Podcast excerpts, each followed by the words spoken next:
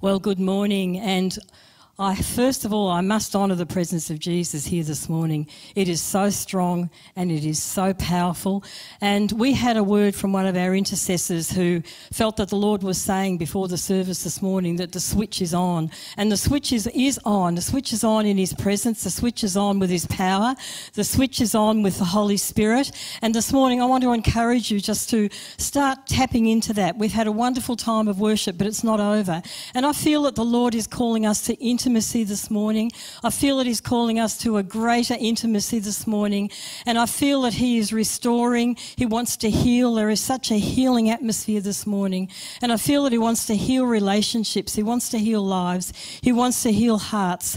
And also, He will heal any part of your physical body that needs healing. But right now, I want you to stay in His presence as we move into the message this morning. I could preach forever, but I can't. So we need to keep going. So we have had a wonderful time in our Love One Another series, and I know I've been enjoying it, and I know you have too, because we've had such a great time connecting through our um, through our, uh, uh our home-based online groups and also through our Bible studies, and just sharing with each other is so important. And look, it doesn't matter how long you've known the Lord. It doesn't matter whether you've known Him all your life or whether you met Him this morning. He wants to speak to you and He wants to reveal Himself to you. And one of the greatest ways in which He reveals Himself is in relationship with each other.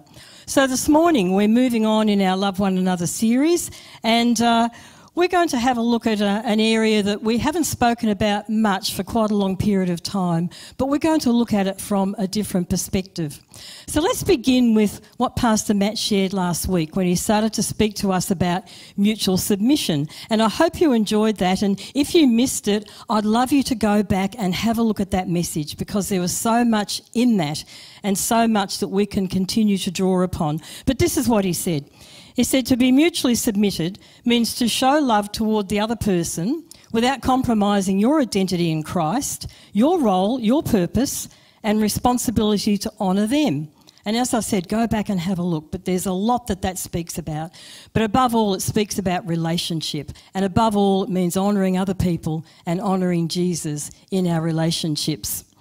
So to be mutually submitted is a very, very important concept. And part of being mutually submitted to each other involves forgiveness. And that's what we want to talk about this morning. So, as we all know, we all need connection. And isn't it great now in Melbourne to be able to connect again? There should be such joy in our hearts this morning, and I know that there is, and joy across our city this morning after several months now of being in lockdown. It is a fantastic, wonderful answer to prayer. So I encourage you to enjoy that and enjoy the opportunity now to make connections that are able to be made right now. But as we know well, we all need connection. And having lived in a city which has been in lockdown has really demonstrated that to us, I think, in a way that we may not have been able to recognise before. And uh, God is at work in all situations, even those that are very challenging. And we've actually learnt other ways to connect. We've learned how to connect online. We've learned how to connect in many different ways. And in some ways, I think that we've actually learned to connect in a deeper way even though we've been separated. So I'd encourage you to keep connecting with us in all of those opportunities. So, how many at times have felt the anguish of broken relationships? I'm sure we all have. How many have felt the anguish of the desire to reconnect with someone or reconnect with a community?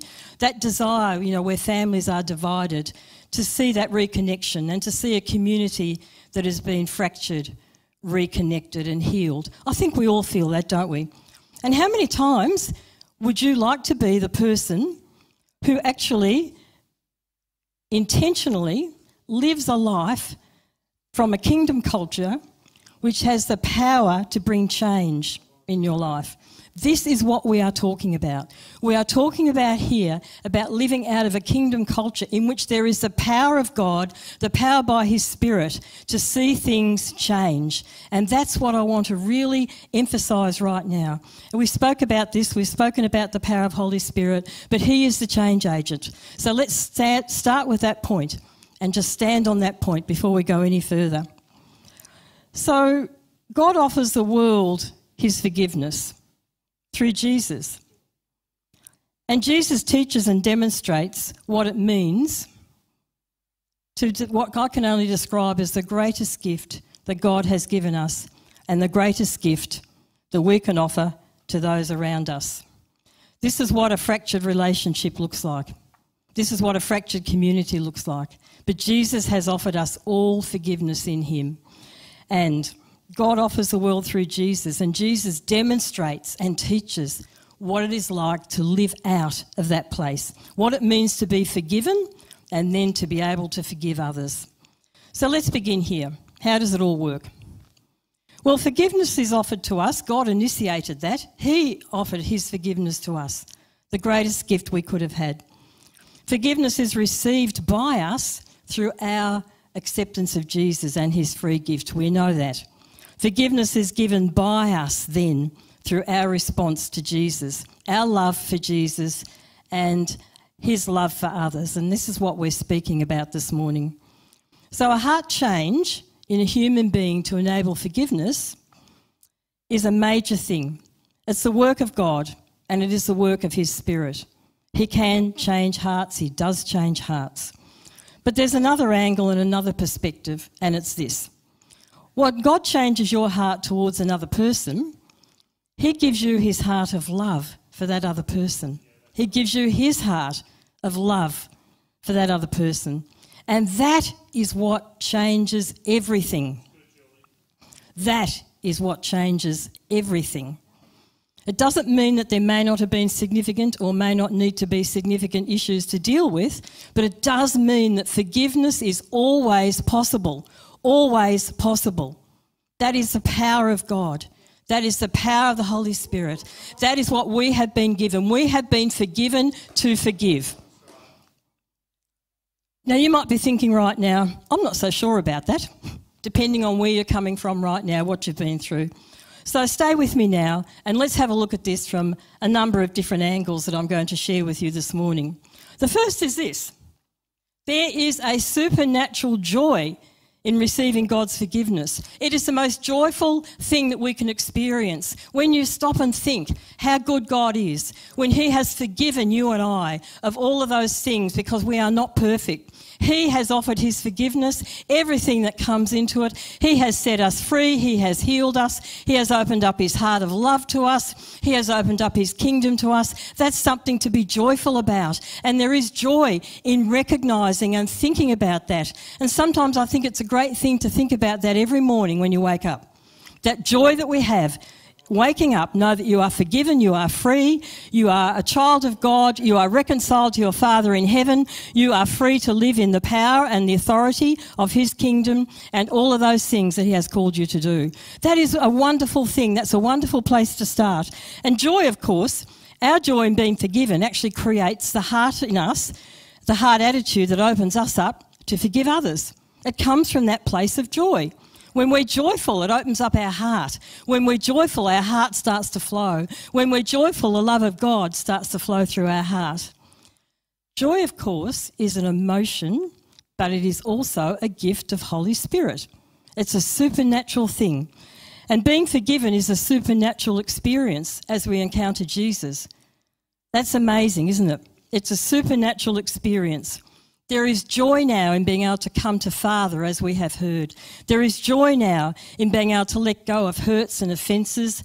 There is a joy to let go of the memories and the desire for revenge. You don't have to carry that anymore when we offer forgiveness, it's gone. There is joy in the freedom of living in a kingdom culture in which connection is based upon valued people and valued relationships. And that is what we are speaking about. That is the culture of the kingdom, that is God's way. And we can step into that, we can walk in that. And I'm so, so enthusiastic about this. Jesus came to reveal a kingdom. He came to reveal the kingdom that we live in, the kingdom that we operate in, the kingdom which is our inheritance. And the Word of God says that it is our inheritance. So that's what we're talking about here. So let's keep going. I'm getting fired up here. So, the recognition of our own love for Jesus, sorry, the recognition of our own need for forgiveness is a motivation to love. Now, let's look at why this is. Here we have Jesus in Luke chapter 7, verse 47. Let's think about this scene. we have Jesus at the house of Simon the Pharisee. Jesus was invited to dinner, and Jesus went to dinner. And what happened? Simon was a Jewish leader. So, a woman who was known to be sinful, it's thought that it was Mary Magdalene, but it may not necessarily have been. This woman came and entered the house, fell at the foot of Jesus, worshipped him, poured the most expensive oil over his feet. She honoured him in a way that he had not been honoured by his host when he entered the house. And Jesus pointed that out. Jesus had just finished telling Simon a story. And it's a story about two people who had a debt. One was a large debt, one was a small debt. And he was saying to Simon, Who do you th- think would have the most joy? The one who was forgiven of the large debt or the small debt? And Simon said, The large debt, because that's what our natural mind thinks. So Jesus was trying to show the Pharisee and those who were there the way of God's kingdom. He was talking, showing what forgiveness is, and then he was pointing to Mary, and this is what he said. She has been forgiven of all her many sins, and they would have all known what they were. She would have not have come into the company of Jesus, I don't think, if she also had not forgiven those who would have used her, those who would have condemned her and pointed the finger at her and judged her because that is what the Pharisees did. If she was harbouring unforgiveness in her own heart towards those who have judged her, I'm not sure she would have come into that house. But you see what happened? She came to Jesus, and her eyes were on Jesus and only Jesus. That's all. Jesus was all she saw, all she knew, all she cared about. And Jesus then said, Your sins are forgiven. Can you imagine being in that room, sitting there, and hearing Jesus say this? She has been forgiven of all her many sins. This is why she has shown me much love. Extravagant love. But those who assume they have very little to be forgiven will love me very little. So, how would we feel if we heard Jesus say that? So, Jesus is also saying something else here. He's saying here that when we recognise how much we have been forgiven, our love for Jesus flows out of that. He's saying He's involved. He is involved in our forgiveness. He's involved in our receiving it, He's involved in our giving it. And love for Him is important. It's important that we love Him. He wouldn't have said it if it wasn't important.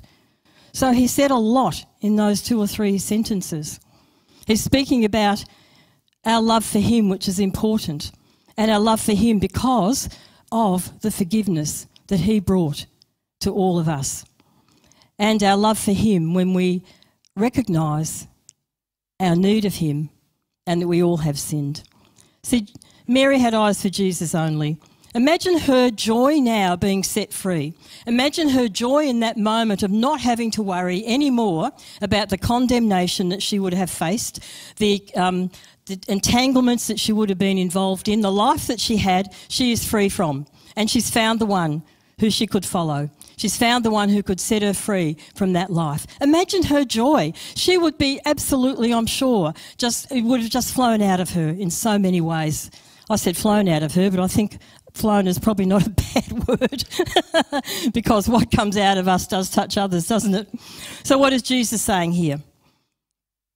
The Pharisees had taught that following the law and keeping the rules was all that was needed. They thought that was all that they had to do, and therefore those who didn't keep the rules, they were able to condemn. And Jesus is saying, no, there's another way. Who is forgiven much loves him much. Jesus was highlighting the place of love.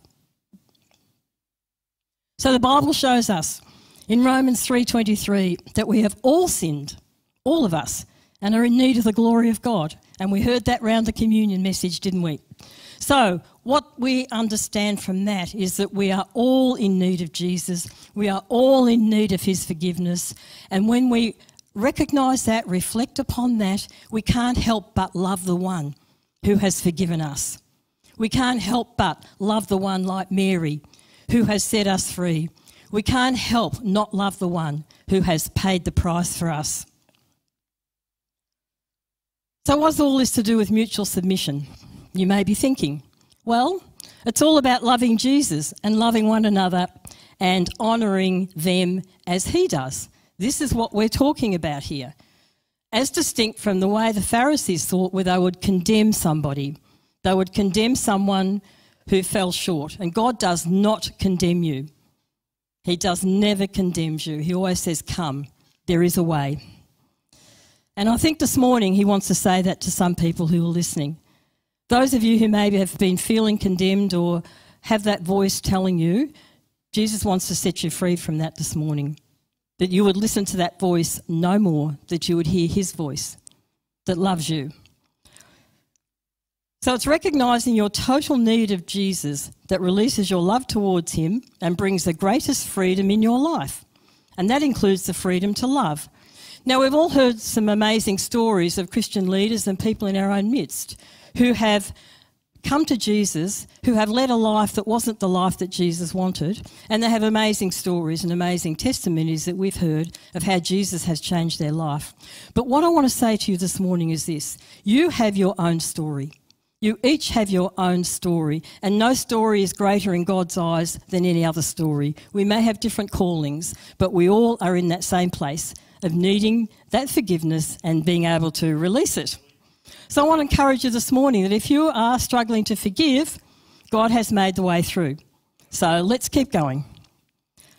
So let's have a look at this. Healing, forgiveness, and love are connected through our relationships. So let's dig into this a little bit. So, how are they connected? We all have experienced in relationship difficulties where healing is needed, and that can often be for everybody involved. So, what comes first for you and I this morning in being able to forgive? In relationships, what comes first? Does forgiveness bring healing to us or maybe to others and then enable us to forgive?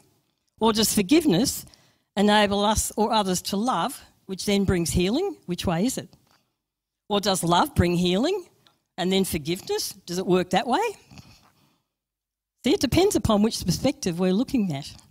What I want to say to you this morning that these are all valid perspectives because we are so interconnected relationally that there is no one way.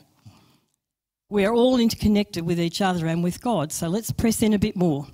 This is why our relationships with each other are so important. God has designed his body in such a way that his healing can flow through connected relationships. And I've experienced that myself, where things may have happened in your life and, and uh, God's healing just flows through the relationships of people you are connected with. You may have no idea what God is releasing through you when you honour another person relationally. Sometimes it can be a longer point and longer process, of course, to reach that point. And uh, I'm not trying to minimise some of the things that people may have gone through. But I am saying that what God wants you to know this morning is that reaching that point of being able to let go, let go, release others from their debt to you as Jesus has released you, brings you the freedom that Jesus won for you on the cross at Calvary when he released you from your debt to God. We've recently seen in our city an example of an amazing ability to forgive. And you may have seen this on the news. There was a, a couple whose son, schoolboy son, was murdered by a gang of youths. And they publicly said they forgive. And they spoke about their faith. Now, that takes a lot to do that. But you have to know that that is God enabling them to do that. It's their faith and their walk with God that enables them to do that. So the truth is that it's a decision first and then the heart follows. And someone that I was very close to, I saw them accept Jesus into their lives. And I saw over time as Jesus healed their lives, I saw healing in family relationships around this person. And I saw Jesus bring them into a place of complete forgiveness and uh, a restoration of previously broken family relationships. This is what we want to see. This is what we want to see. We want to see lives and families reconnected, relationally connected, where, of course, that's possible. Sometimes it's not because it may not be safe, of course, or the person may longer be alive. But that does not stop us from being able to forgive because it is between us and God, first and foremost. So the question then is not so much who has done the most wrong, and therefore who should make the first move, as perhaps the Pharisees might have seen it. Rather, the question is this who is going to break the cycle and step out in love with the intent of restoration of relationships and releasing others? Who's going to make the first move to forgive? Matthew chapter 6, verses 14 and 15. In that verse, Jesus said this When you pray, make sure you forgive the faults of others so that your Father in heaven will also forgive you. But if you withhold forgiveness to others, your Father withholds forgiveness for you from you. Jesus is saying that forgiveness to others is important to God. Because we have all been forgiven, so much, God says we must be willing to forgive. God is involved, and prayer is often the first step. So let's land this now. Submitting to one another is purposeful kingdom living. This is what we have been speaking about. The motivation is always love love for Jesus and love for others. We're made to be connected. Jesus has shown us the ways of the kingdom. And through our connection, we can find healing, we can find forgiveness, we can find love through connection. To refuse relationship or to refuse to acknowledge another person, to refuse to forgive, is simply dishonouring of what Jesus has done for us all. It's as simple as that. So, how do we live this out? For some, there may be a need for apology, and we don't have time to go into this this morning. But this book is a great book that you can see here. It actually talks about the languages of apology, how to apologise, what might a person's uh, language be when they receive an apology, because sometimes that is the next step in the process as well. We don't have time to stop on that this morning, but this week I'd ask you to do this. It's never too late for a new beginning. It's never too late for a fresh start in the ways of the kingdom and honouring Jesus. So this week I'd ask you in prayer Ask Holy Spirit to help you identify anyone who you need to forgive and let Him lead you and guide you. What if this morning we choose to live in the fullness of who Jesus is and who He says we are and who He says others are? What if this morning we choose to be quick to forgive, as Paul talks about in Ephesians 4:26, not letting the sun go down on our anger or the desire for revenge? What if this morning we choose to live the lifestyle of the kingdom that Jesus has opened up for us? So I'd love to pray with you as we finish this morning. Lord, we thank you that we are forgiven to forgive. Thank you, Jesus, that you gave us the greatest gift at the greatest price that you could have paid. Thank you that we are free to forgive others, that we don't need to live bound by the past, bound by hurts, bound by offences. And Lord, I ask right now that you would just touch hearts, touch homes right now. Let your healing flow right now. Let us see things from another perspective. Let us see things your way. Let us choose to live this morning in the ways of the kingdom. Let us choose this morning to be forgiving people because, Jesus, you have forgiven us of so much. And Lord, it's a hard attitude of gratefulness and love, not condemnation. That, Lord, we love you. We love you because of everything you are, all you have done. And Lord, we love others because you love them. And we love others because you give us your heart for others. So I'm going to hand over to Sam now. And I'd encourage you just in these moments, just ask Holy Spirit to show you is there anyone or anything that you can let go of?